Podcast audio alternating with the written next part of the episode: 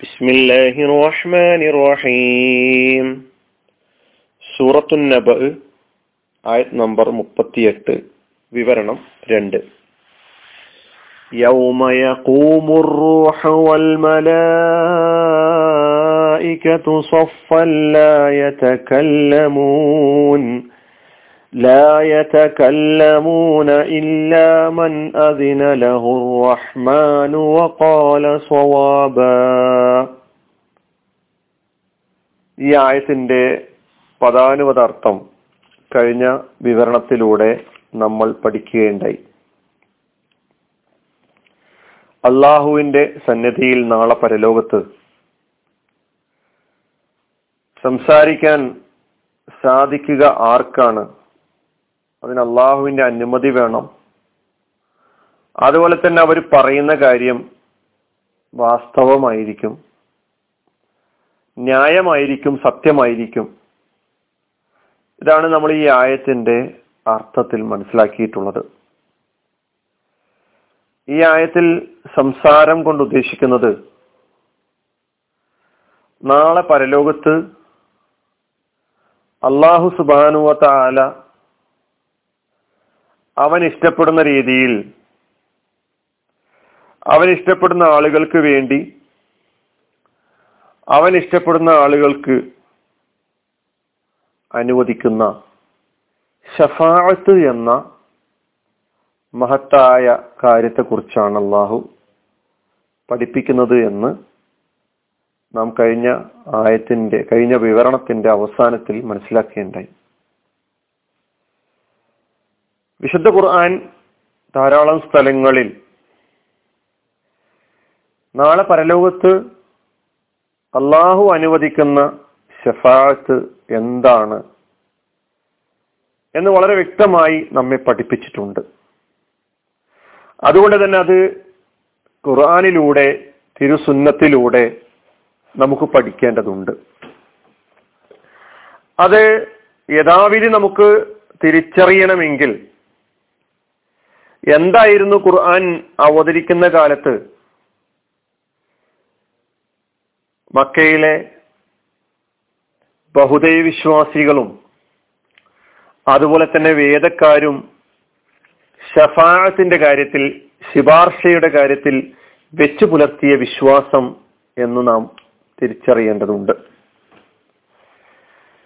വേദക്കാരും ബൗദ്ധ വിശ്വാസികളും തങ്ങളുടെ ആരാധ്യരെ കുറിച്ച് തങ്ങളുടെ മഹാന്മാരെ കുറിച്ച് തങ്ങൾ കരുതിപ്പോന്ന മഹത്തുക്കളെ കുറിച്ച് പുലർത്തിയ വിശ്വാസത്തെക്കുറിച്ച് ഖുർആൻ ഇങ്ങനെ പറയുന്നു. വയഅബുദൂന മിൻ ദൂനില്ലാഹി മാ ലാ വലാ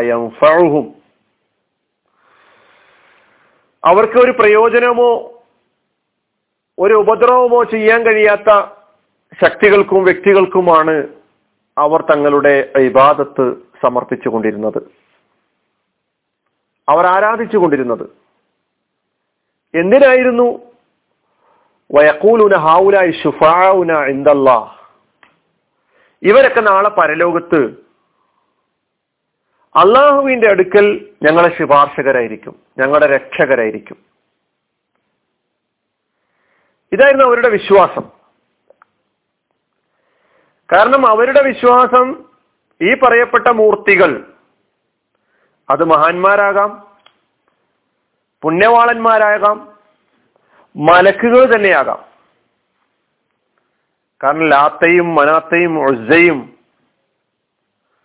അതുപോലെ തന്നെ മലക്കുകളൊക്കെ തന്നെ ഇവർ അള്ളാഹുവിന്റെ അടുക്കൽ ഞങ്ങൾക്ക് വേണ്ടി സംസാരിക്കാൻ ഞങ്ങളെ രക്ഷപ്പെടുത്താൻ ഞങ്ങൾക്ക് വേണ്ടി ശുപാർശ ചെയ്യാൻ ഉള്ളവരാണ് എന്ന വിശ്വാസമായിരുന്നു അവർക്കുണ്ടായിരുന്നത്. മലക്കളുടെ കാര്യത്തിൽ അവർ വെച്ചു പുലർത്തിയ വിശ്വാസം ഖുർആൻ പറയുന്നത് മലക്കുകളെ അവർ അള്ളാഹുവിന്റെ മക്കളാണ് എന്നാണ് ധരിച്ചത്. അതുപോലെ തന്നെ മലക്കുകളെ പൂജിക്കുകയും മലക്കുകളെ പ്രസാദിപ്പിക്കുകയും ചെയ്യുകയാണെങ്കിൽ മലക്കുകൾക്ക് അള്ളാഹുവിന്റെ അടുക്കലുള്ള സ്വാധീനം ഉപയോഗപ്പെടുത്തിക്കൊണ്ട് ഞങ്ങൾക്കായി ശുപാർശ ചെയ്യും എന്ന വിശ്വാസവും ഇവർ വെച്ച് പുലർത്തിയിട്ടുണ്ട്. അപ്പൊ ഞങ്ങൾ അവലംബിക്കുന്ന ഈ ആരാധ്യന്മാര് ഈ മഹത്തുക്കൾ ഈ മഹാന്മാരൊക്കെ തന്നെ ഈ മലക്കുകളൊക്കെ തന്നെ ഞങ്ങളെ നരകത്തിലാക്കാൻ ഒരിക്കലും സമ്മതിക്കുകയില്ല. അവരത് തടയും. ശുപാർശ ചെയ്തുകൊണ്ട് ഞങ്ങളെ രക്ഷപ്പെടുത്തും. ഇതായിരുന്നു ഇവരുടെ വിശ്വാസം. അപ്പൊ ശുപാർശകരെ രക്ഷകരായി കാണുന്ന ഒരു ശുപാർശ വിശ്വാസമായിരുന്നു ബഹുദൈ വിശ്വാസികൾക്കും വേദവിശ്വാസികൾ വേദക്കാർക്കും ഉണ്ടായിരുന്നത് എന്ന് നാം അറിയണം. ഇതിനെ അതിരൂക്ഷമായി നിരാകരിച്ചുകൊണ്ടാണ് വിശുദ്ധ ഖുർആൻ നമ്മെ ചില കാര്യങ്ങൾ ഈ വിഷയത്തിൽ പഠിപ്പിക്കുന്നത്. കാരണം ഈ ശുപാർശ വിശ്വാസം ശുപാർശകരെ രക്ഷകരായി കണ്ടുകൊണ്ടുള്ള ശുപാർശ വിശ്വാസം മനുഷ്യനെ ബഹുദൈവ വിശ്വാസത്തിലേക്ക് ഷിർക്കിലേക്ക് കൊണ്ടെത്തിക്കും എന്നതാണ് കാരണം. ഖുർആൻ അംഗീകരിക്കുന്ന അള്ളാഹു തൃപ്തിപ്പെടുന്ന അള്ളാഹു അനുവദിച്ച ഷഫായത്ത് ആ ഷഫായത്തുമായിട്ട് നമുക്കുണ്ടാകേണ്ട വിശ്വാസം എന്താണ്? അതാണ് നമുക്ക് പഠിക്കാനുള്ളത്. അത് ഈ പറയപ്പെട്ട ഷിർക്കൻ ശുപാർശ വിശ്വാസത്തിൽ നിന്നും വളരെ വിഭിന്നമാണ്. ചില ആയത്തുകൾ മാത്രം നിങ്ങളുടെ മുമ്പിൽ വെക്കാം. വല യഷ്ഫൂന ഇല്ലാ ലിമൻ ഇർത്തല. അള്ളാഹു തൃപ്തിപ്പെട്ടവർക്ക് വേണ്ടിയല്ലാതെ അവർ ശുപാർശ ചെയ്യുകയില്ല. ഒരു ഭാഗം അതാണ് ഖുറാനിൽ അള്ളാഹു തൃപ്തിപ്പെട്ടവർക്ക് വേണ്ടിയല്ലാതെ.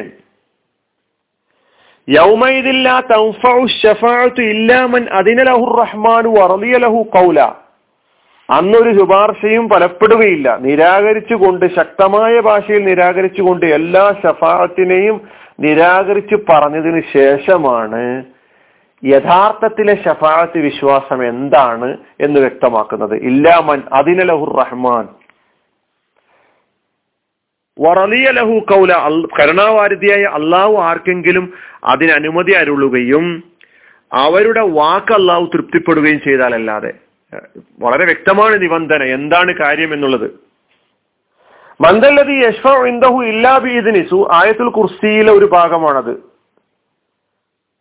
ആർക്ക് സാധിക്കുമെന്ന അള്ളാൻ അനുമതി കൂടാതെ ശുപാർശ ചെയ്യാൻ. കുല്ലില്ലാഹി ഷഫാഅത്തു ജമിയ ശുപാർശകളൊക്കെ അവന്റെ അധികാരത്തിൽപ്പെട്ടതാണ്. അള്ളാഹിന്റെ അനുമതി അള്ളാഹുവിന്റെ അധികാരത്തിൽപ്പെട്ട കാര്യമാണ്. ആർക്കെങ്കിലും സ്വയം ശുപാർശകനായി ചമഞ്ഞ് അള്ളാഹുവിന്റെ മുമ്പിൽ കയറി ചെന്ന് സംസാരിക്കാനുള്ള ധൈര്യം നന്നുണ്ടാവുകയില്ല. ആർക്കും നാവ് അനക്കാൻ സാധിക്കുകയില്ല അവന്റെ അനുമതി ഇല്ലാതെ എന്നാണ് അള്ളാഹു സുബാനുത്തല എന്നിട്ടല്ലേ ഈ ഭൗതിക ലോകത്ത് നാം പലരുടെയും പിന്നാലെ അവരെ പ്രസാദിപ്പിച്ച് അവരെ തൃപ്തിപ്പെടുത്തി അവരൊക്കെ നാളെ പരലോകത്ത് ഞങ്ങൾ ഈ ലോകത്ത് എന്ത് തെറ്റ് ചെയ്താലും എന്ത് തെമ്മാടിത്ത ജീവിതം നയിച്ചാലും ഞങ്ങളെ രക്ഷപ്പെടുത്താൻ വേണ്ടി അവരവിടെ ഉണ്ടാകും എന്നുള്ള മൂഢവിശ്വാസവുമായിട്ട് പോകാൻ സാധ്യമല്ല. സൂറത്തു നബയിൽ നമ്മൾ ഇവിടെ പഠിക്കുന്നത് വളരെ വ്യക്തം. ഇല്ലാമൻ അതിനലായ തെക്കല്ലമുന ഇല്ലാമൻ അതിനലഹു റഹ്മാനു വക്കാല സ്വാബ. ഈ ആയത്തുകളിലൂടെയൊക്കെ തന്നെ നാം അറിയേണ്ട പഠിക്കേണ്ട ഷഫാഴത്തുമായി ബന്ധപ്പെട്ട യഥാർത്ഥ ഷഫാഴത്ത് വിശ്വാസം എന്താണെന്ന് ചോദിച്ചാൽ അള്ളാഹുവിന്റെ ഇഷ്ടദാസന്മാരിൽ നിന്ന് അള്ളാഹു ഉദ്ദേശിച്ച ആളുകൾക്ക് ശിപാർശ ചെയ്യാൻ അനുവാദം നൽകും. അള്ളാഹുവിന്റെ അനുമതി ലഭിച്ചവർക്ക് മാത്രമേ അത് കഴിയുകയുള്ളൂ എന്ന് അറിയണം. ആർക്കാണ് അള്ളാഹു സുബാനത്തിന് ഈ അനുവാദം നൽകുക? ശുപാർശ ചെയ്യാനുള്ള അനുവാദം നൽകുക. ഈ ഭൗതിക ലോകത്ത് ആളുകൾ മനസ്സിലാക്കിയതുപോലെ അവർ വിചാരിച്ച ആളുകൾക്കൊക്കെ അള്ളാഹു അനുമതി നൽകും എന്നുള്ളതല്ല. ആളുകളൊക്കെ വിചാരിച്ച ആളുകൾക്കൊക്കെ തന്നെ അനുമതി നൽകുക എന്നതല്ല അള്ളാഹുവിന്റെ തീരുമാനം. ഇല്ലാമൻ ഷഹിദ ബിൽഹക്ക് സത്യത്തിന് വേണ്ടി ബോധപൂർവം സാക്ഷികളായ ആളുകളല്ലാതെ എന്ന് സുഹൃത്ത് സുഹുറുഫിലെ എൺപത്തി ആറാമത്തെ ആയത്തിന്റെ ഒരു ഭാഗമാണത്. ഇത് വളരെ പ്രസക്തമായ സഹായത്തുമായിട്ട് നാം പഠിക്കുമ്പോൾ അള്ളാഹു അനുമതി കൊടുക്കുന്നത് ആർക്കാണ്? ഈ ലോകത്ത് സത്യത്തിന് വേണ്ടി ബോധപൂർവം സാക്ഷികളായ ആളുകൾക്കാണ്. അല്ലാതെ ആളുകൾ ഭൗതിക ലോകത്ത് ധരിച്ചു വശായ ശുപാർശകർക്കൊന്നും അവിടെ അനുമതി കിട്ടിക്കോണമെന്നില്ല അത് അള്ളാഹുവിന്റെ തീരുമാനത്തിന് വിധേയമാണ്. രണ്ടാമതായിട്ട് നാം അറിയേണ്ടത് അള്ളാഹു തൃപ്തിപ്പെടുന്ന അനുവദി അനുവദിക്കുന്ന ആളുകൾക്ക് വേണ്ടി മാത്രമേ അവിടെ ശുപാർശ നടക്കുകയുള്ളൂ. അതാണ് നമ്മൾ ആദ്യം ഇല്ല ലിമനിർത്തല. അള്ളാഹു തൃപ്തിപ്പെട്ടവർക്ക് വേണ്ടിയല്ലാതെ. അവിടെയും അള്ളാഹു ആരെയാണ് തൃപ്തിപ്പെടുക? ഇല്ലാമൻ ഷഹിദ ബിൽ ഹക്ക്. സത്യത്തിന് വേണ്ടി ബോധപൂർവം സാക്ഷികളായ ആളുകൾ. എന്ത് താന്തോന്നിയായി ജീവിച്ച ആളുകളായി മുന്നോട്ട് പോയാലും നാളെ പ്രശ്നമില്ല നമ്മളെ രക്ഷപ്പെടുത്താൻ ആളുകളുണ്ട് എന്ന് വിചാരിച്ചാലൊന്നും നടക്കുന്ന കാര്യമല്ല. മൂന്നാമതായിട്ടാണ് നാം അറിയേണ്ടത്. അള്ളാഹുവിന്റെ മുമ്പിൽ ഭക്തിപൂർവം ഈ ശുപാർശ ചെയ്യാൻ വേണ്ടി അനുവാദം ലഭിച്ച ആളുകൾ അവർ സമർപ്പിക്കുന്ന ഷഫാഴത്ത് ഉണ്ടല്ലോ അവർ അവതരിപ്പിക്കുന്ന ശുപാർശകൾ ഉണ്ടല്ലോ അത് തീർത്തും സത്യവും ന്യായവുമായിരിക്കും. അസത്യത്തിന് വേണ്ടിയോ അന്യായമായ കാര്യങ്ങൾക്ക് വേണ്ടിയോ ഒന്നും അവർ ശഫായത്ത് ചെയ്യുകയില്ല. അപ്പൊ ഈ വിധത്തിൽ ഖുറാൻ ഇവിടെ അവതരിപ്പിക്കുന്ന ഈ വിധത്തിലുള്ള ഷഫാത്ത് സമർപ്പിക്കാൻ അനുമതി ലഭിക്കുന്നവർ ആരാണെന്ന് തീരുമാനിക്കുന്നത് ആരാ? അള്ളാഹു ആണ് ഈ ലോകത്ത് വെച്ച് നമുക്കൊന്നും അങ്ങനെ തീരുമാനിക്കാനേ കഴിയില്ല. അതുകൊണ്ട് നാം അറിയേണ്ടത് നമുക്ക് ആ ഒരു ഭാഗ്യം ലഭിക്കേണ്ടതുണ്ട്. അതിന് നമ്മൾ എന്ത് ചെയ്യണം? നമ്മൾ അള്ളാഹുവിനെ തൃപ്തിപ്പെടുത്തണം. അള്ളാഹുവിങ്കിൽ നമുക്ക് വേണ്ടി വല്ലവരും ശുപാർശ ചെയ്യണമെങ്കിലും അതുപോലെ തന്നെ ആ ശുപാർശ അള്ളാഹു സ്വീകരിക്കണമെങ്കിലും നമ്മൾ തൃപ്തിപ്പെടുത്തേണ്ടത് ആരെയാണ്? അള്ളാഹുവിനെയാണ് എന്നിട്ട് അള്ളാഹുവിനോട് നമ്മൾ തേടണം ഷഫാഅത്തിനായിട്ട്. പടച്ചവനെ ആ സൗഭാഗ്യം നീ ഞങ്ങൾക്ക് അനുഭവ ആ സൗഭാഗ്യം അനുഭവിക്കുന്ന സജ്ജനങ്ങളുടെ കൂട്ടത്തിൽ ഞങ്ങളെ നീ ഉൾപ്പെടുത്തണമേ എന്ന് നിരന്തരം പ്രാർത്ഥിച്ചുകൊണ്ടിരിക്കണം. അപ്പൊ വളരെ മൗലികമായ വളരെ പ്രധാനപ്പെട്ട ചില കാര്യങ്ങൾ മാത്രമാണ് ഷഫാഅത്തുമായി ബന്ധപ്പെട്ട് ഇപ്പോൾ നിങ്ങളുടെ മുമ്പിൽ വെച്ചിട്ടുള്ളത്. വിശദാംശങ്ങൾ ധാരാളം നമുക്ക് മനസ്സിലാക്കാനുണ്ട്. നാളെ പരലോകത്ത് വെച്ച് അള്ളാഹു അനുവാദം കൊടുക്കുന്ന ഷഫാഅത്ത്. മുഹമ്മദ് മുസഫ സല്ലല്ലാഹു അലൈഹി സ്വലമയുടെ കാര്യത്തിൽ അള്ളാഹു സുബാനുത്തല ഷഫാത്തുൽ ഒളുമ എന്ന പേരിൽ മറ്റാർക്കും ആ അനുവാദം കൊടുക്കുകയില്ല. അള്ളാഹ് അന്ത്യപ്രവാചകൻ മുഹമ്മദ് മുസ്തഫ സല്ലാ അലൈഹി സ്വലമക്ക് മാത്രമായിട്ട് ഈ ഷഫായത്തിനുള്ള അനുവാദം കൊടുക്കും എന്ന് നമുക്ക് ഹദീസുകളിലൂടെയൊക്കെ തന്നെ കാണാൻ കഴിയും. അതുപോലെ തന്നെ മഹാന്മാരായ ആളുകൾക്ക് അനുവാദം കൊടുക്കും എന്നതിനെ കുറിച്ച് നമുക്ക് കാണാൻ കഴിയും. ഇതൊക്കെ അള്ളാഹുവിന്റെ അനുവാദത്തിന് വിധേയമായിട്ട് നടക്കുന്ന കാര്യങ്ങളാണ്. നമുക്ക് ഈ ഭൗതിക ലോകത്ത് വെച്ച് അള്ളാഹുവിനോട് പ്രാർത്ഥിക്കാം. അള്ളാഹുമ്മ എന്ന് പ്രാർത്ഥിച്ചുകൊണ്ടേയിരിക്കുക. വിശദാംശങ്ങൾ ആ വിഷയത്തിൽ കൂടുതൽ പഠിക്കാനും മനസ്സിലാക്കാനും നിങ്ങൾ സന്നദ്ധരാവുക. വാഹൃദാവാന അനിൽഹമുല്ലാഹി റബുലാലമീൻ അസ്സാം വലൈക്കും